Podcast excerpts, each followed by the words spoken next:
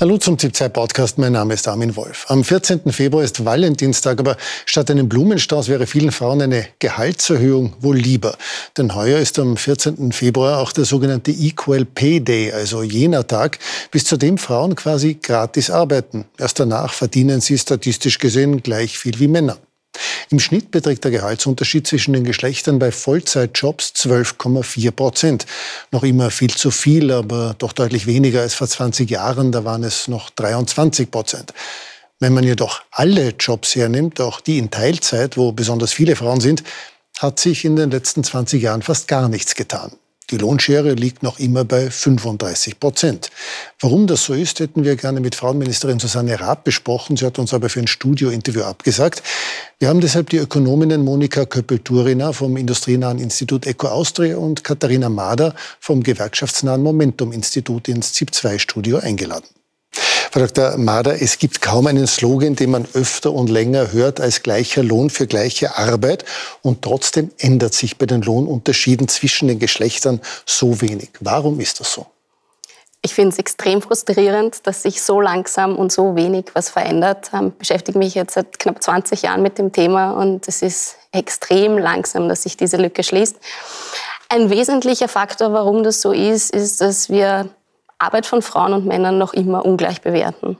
Wenn wir nicht aufhören, Arbeit von Frauen schlechter zu bewerten und damit auch schlechter zu bezahlen, wird sich diese Lücke weiter so langsam schließen.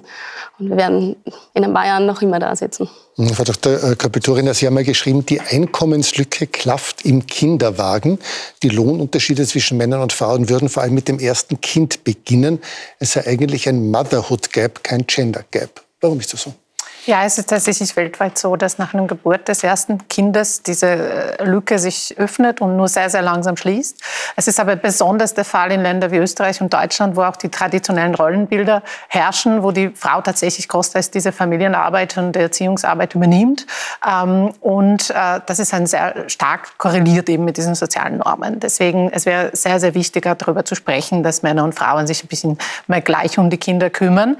Ähm, natürlich spielt auch Berufswahl eine Rolle. Und und da haben wir auch gute Evidenz, dass es auch in den Berufen ähm, Lohnunterschiede gibt und die insbesondere naturwissenschaftliche Berufe, Ingenieurberufe doch besser bezahlt werden als etwa Geisteswissenschaften oder, oder, oder Kunstberufe. Hm. Bleiben wir noch kurz bei den Kindern. In Ihrer Untersuchung gibt es nämlich die Unterschiede auch schon 18 Monate oder drei Jahre nach dem Einstieg in den Beruf, auch wenn noch keine Kinder da sind. Hm. Also natürlich spielt Mutterschaft eine Rolle. Alle, die wir Kinder haben, wissen, dass der Gender Pay Gap dann noch einmal anders wirkt. Aber wir sehen einen Unterschied auch bei den kinderlosen Frauen.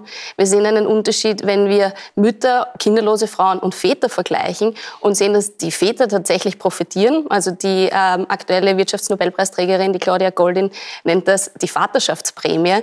Also dass sehr viel mehr Faktoren wirken als die Mutterschaft alleine. Hm. Bessere Ausbildung hilft den Frauen ja auch nichts. Also Frauen studieren öfter als Männer, sie machen öfter Matura äh, und trotzdem verdienen sie weniger. Ja, da muss man vielleicht ein bisschen unterscheiden, weil äh, es gab in dem, in dem Beitrag hier in Bezug auf, auf, diese Auswertung von Ihnen, was mir ein bisschen stört an dieser Auswertung, dass Sie ja gar nicht die Berufe dort anschauen. Sie, äh, die Statistik aus der weist da keine Berufe hin, sondern alleine die Ausbildung, das heißt die Studienrichtungen. Und da sieht man natürlich, dass es äh, Unterschiede gibt in der Löhne. Also es gibt natürlich einen enormen Unterschied, ob jemand Ingenieurwesen studiert hat oder so Pädagogik, das sind glaube ich 700 Euro pro Monat beim Einstiegsberuf der Unterschied. Das heißt, natürlich, man kann hier nicht auf die Berufe schließen und das ist ein bisschen ein Problem bei Ihrer Analyse, weil innerhalb der Studienrichtungen mögen die Leute dasselbe studiert haben. Aber ob sie im Beruf bleiben, ist es ja gar nicht klar aus diesen Daten. Und das ist der wesentliche Element. Das haben wir auch in einer Studie vor ein paar Jahren untersucht. Und wenn wir sehen, dass es wir gut messen, welche Berufe die Menschen äh, ausüben und auch ähm, welche Tätigkeiten sie in den Berufen ausüben, dann ist der Gender Gap de facto nicht vorhanden. Also dieser quasi statistische Effekt ergibt sich sehr oft daraus, dass wir einfach die Sachen nicht richtig messen und nicht präzise genug messen. Daraus kann man keinesfalls auf Diskriminierung schließen. Das, das stimmt gar nicht, äh, dass es nichts hilft, wenn man technische Berufe geht als Frau? Ähm, ich glaube, es hat zwei Aspekte. Der eine Aspekt ist der, dass wir den Gender Pay Gap natürlich erklären und bereinigen können und runterrechnen. Das hilft den Frauen und ihren Lebensrealitäten gar nichts, ähm, weil der Gender Pay Gap noch immer existiert, weil sie sehen, dass ihre Arbeit weniger wert ist und dass sie weniger bezahlt kriegen. Das ist das eine. Das andere ist, dass es tatsächlich nichts hilft, in technische Berufe zu gehen, dass es uns auch nicht hilft, dass Frauen in höhere Hierarchieebenen kommen, weil je höher das Lohnniveau, desto höher der Gender Pay Gap. Das sehen wir bei Ländern, aber das sehen wir auch bei Branchen und Hierarchien. Das heißt, natürlich gibt's im, oder gibt es im Ingenieurwesen einen höheren Lohn für Frauen und für Männer, aber der Unterschied zwischen den Geschlechtern ist noch immer frappant, er ist noch immer riesig und wird, je männerdominierter die Branche ist, desto größer. Sehen Sie das anders? Naja, ich, ich, ich, ich hinterfrage nur die Interpretation der Daten. Wenn man äh, von Märchen, vom Berufsfall im, im Ö1-Beitrag spricht, dann ist das eine relativ starke Aussage dafür, dass wir sehen, dass jemand, das Ingenieurwesen studiert hat, 700 äh, Euro mehr Anstiegsgehalt hat und dass es keine Hilfe für die Frauen ist, würde ich jetzt so nicht unterschreiben. Gut, jetzt und ist ja, glaube ich, unbestritten, dass man als Ingenieurin mehr verdient als als Kindergärtnerin. Ich würde sagen, aber die Frage ist ja, wenn ich die Studie äh, richtig interpretiere, dass wenn Frauen Ingenieurinnen werden, dass sie trotzdem weniger verdienen als ihre männlichen Kollegen im gleichen Beruf. Na, das wurde aber nicht untersucht. Da wurden nur die Studienrichtungen untersucht. Naja, das, das ist ja der wesentliche Punkt. Aber äh, zurück zum Thema. Ich glaube, das ist trotzdem ein bisschen ein Nebenschauplatz, weil, wie gesagt, nach wie vor ist es so, dass der größte Unterschied ist auf die Teilzeit zurückzuführen. Und das ist zum Teil natürlich äh, Freiheit des Wahls innerhalb der Familie, sich zu entscheiden, dass ein Partner mehr äh, zurücksteckt und mehr äh, bei dem Familienleben bleibt. Aber nach wie vor ist es oft so, dass äh, selbst wenn beide Partner Vollzeit arbeiten wollen, gibt es die Möglichkeit nicht. Und deswegen ist der Ausbau der Kinderbetreuung der wesentliche Hebel.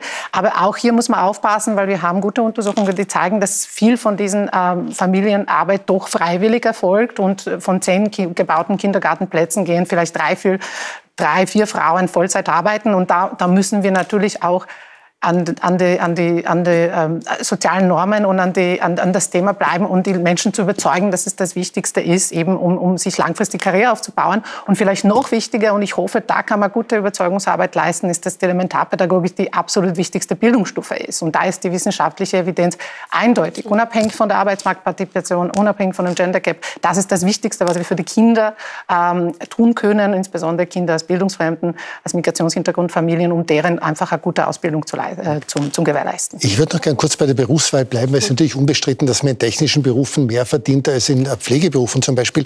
Aber äh, trotzdem ist es ja nach wie vor so, dass Frauen weit überdurchschnittlich in Berufe und Branchen gehen, die unterdurchschnittlich bezahlt werden. Äh, bei den äh, Lehrberufen zum Beispiel von den beliebtesten zehn Lehrberufen bei Burschen sind, sind sechs Technikberufe und drei Handwerker. Bei den Mädchen sind es neun Dienstleistungsberufe. Warum verändert sich da kaum was? Ich denke, dass es die Rollenbilder sind, ich denke, dass es die Normen sind. Es ist aber, glaube ich, auch die Frage von, warum sehen wir diese Berufe als so wertlos an? Also irgendjemand muss unseren Kindern Schreiben und Lesen beibringen, irgendwer muss sie in der Elementarpädagogik betreuen und irgendwer muss sich um unsere Großeltern kümmern, wenn sie alt sind. Das heißt, ähm, da nur zu schauen, dass die Frauen aus diesen Branchen wegkommen, wird uns nicht weiterhelfen als Gesellschaft.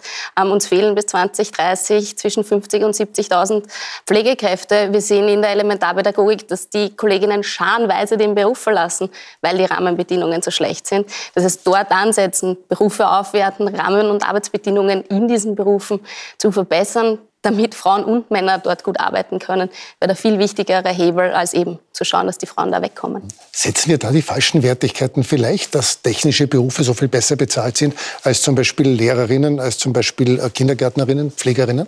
Ja, es sind natürlich zwei, zwei Teile des Marktes, weil viele, die Männerberufe sind eher sozusagen marktwirtschaftlich organisiert und da kann man eigentlich nur von Nachfrage und Angebot sprechen, welche Berufe welche Löhne anbieten. Das hängt an der Produktivität zusammen, das hängt an dem, was ein Unternehmen tatsächlich am, am Markt erwirtschaften kann. Es ist tatsächlich aber nicht der Fall bei Lehrerberufe, bei Pflegeberufe, bei Elementarpädagogik. Das gut, ist großteils ein Budgetthema. Gut, da und da müssten wir natürlich wahrscheinlich als Stadt mehr Geld in die Hand nehmen. Da ist die viereinhalb Milliarden sehr wohl zu begrüßen. Ich glaube auch nicht, dass es zu wenig ist. Vielmehr wird das sehr sportlich sein, diese Ziele zu erreichen, weil wir haben in der Vergangenheit äh, sehr langsam Kinderbetreuung Gut, ausgebaut. Aber die, die viereinhalb Milliarden sind die Kinderbetreuung. Aber müsste der Staat in diesen Branchen einfach höhere Gehälter bezahlen? Es ist natürlich ein Weg, hier Menschen zu kriegen. Und ich bin absolut die Erste, die dafür ist, äh, gute äh, Lehrer zu haben, gute Elementarpädagogen zu haben, weil das ist die Basis, die dafür sorgt, dass unsere Gesellschaft eine gute Ausbildung hat und Produktivität ist. Aber leider Gottes in unserem Budget liegen oft Prioritäten woanders, in anderen Ausgaben, ähm, wo es äh, für mich wäre sehr wohl zu begrüßen, Bildungsbudget zu erhöhen. Der ist aber jetzt kleiner als der, alleine der Pensionszuschuss. Hm. Es gibt auch erstaunliche regionale Unterschiede. Äh, in Wien ist dieser Equal Pay Day über zwei Monate vor Vorarlberg. Wie lässt sich das erklären? Es sind mehrere Aspekte. Also der eine Aspekt ist tatsächlich die Frage von Kinderbetreuung und von institutioneller Pflege. Und in Wien haben wir das deutlich besser ausgebaut als in den vor allem westlichen Bundesländern. Wir sehen aber auch, dass ein großer Faktor der öffentliche Dienst ist. Wir haben in Wien relativ viele Ministerien, relativ vielen öffentlichen Dienst, der transparente, genaue Gehaltsschemata hat, Vorrückungsschema hat, also relativ nah an einer Lohntransparenz ist und ähm, in dem Bereich dann Frauen und Männer ähnlich bezahlt werden. Ähm, wir sehen aber auch, dass die Frage von ähm, in Städten arbeiten Frauen in der Tendenz eher Teilzeit, weil die Geschlechterrollen andere sind, ähm, geben ihre Kinder in der Tendenz eher und länger in Kinderbetreuung, haben aber auch eine vorhandene Kinderbetreuung, weil wenn ich in die Bundesländer schaue, dann habe ich noch immer Kindergärten, die ähm, zum Mittag zusperren oder gar kein Mittagessen anbieten. Die Geschlechterlücke zieht sich auch durch, durch, die Hierarchien. Es sind deutlich weniger Führungsjobs mit Frauen äh, besetzt. Äh, und Sie haben in einem Interview mal gesagt, in Österreich als Frau Karriere zu machen, ist definitiv schwieriger als anderswo. Woran liegt das? Ja, beginnen wir eben mit der Infrastruktur, die einfach kein Level Playing Field schafft für die, für die beiden Elternteile. Also natürlich da, wo man die große Karrieresprünge macht, äh, ist genau dasselbe Alter, wo die, wo die Menschen zumeist äh, Kinder bekommen. Das heißt, ein muss, muss, muss sich zurückziehen, weil es oft die Möglichkeit nicht gibt. Und aus diesem Grund, wir müssen einfach dafür sorgen, dass diese, ähm, diese Ursachen, äh, diese Ursachen äh, beseitigt werden.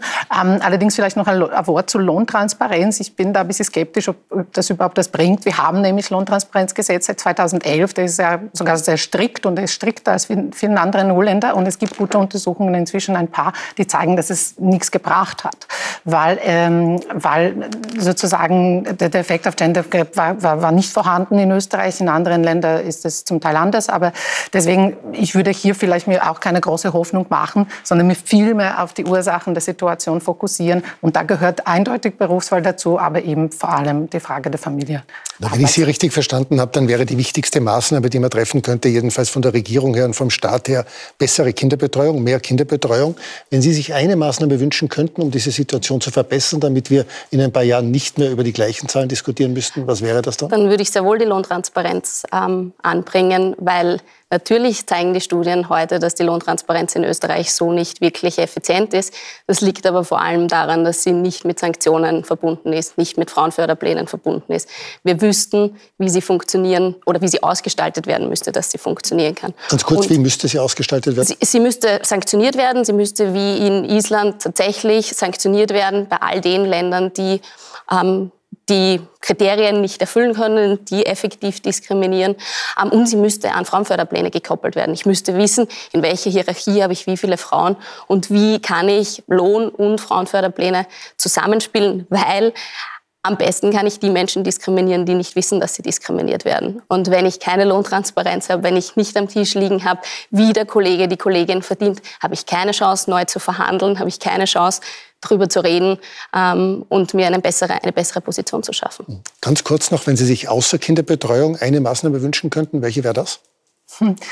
Ähm, ja, wie gesagt, breit gedacht, Level Playing Field für, für, für, für alle Menschen, die sozusagen am selben Bildungsniveau starten können, selben Chancen bekommen, ähm, sich äh, aussuchen können, was sie studieren, warum sie das studieren, wie sie die Familie planen und dann eben ähm, ab, ab dem Moment sozusagen den Menschen die, die Wahl lassen, wie sie ihr Leben gestalten wollen, aber sofern eben die Infrastruktur und die Institutionen vorhanden sind, die für beide Geschlechter dieselben Rahmen schaffen. Mhm. Level Playing Field, also gleiche Chancen äh, für alle. Frau Dr. Koppel-Thürener, Frau Dr. Mader, vielen Dank für den Besuch.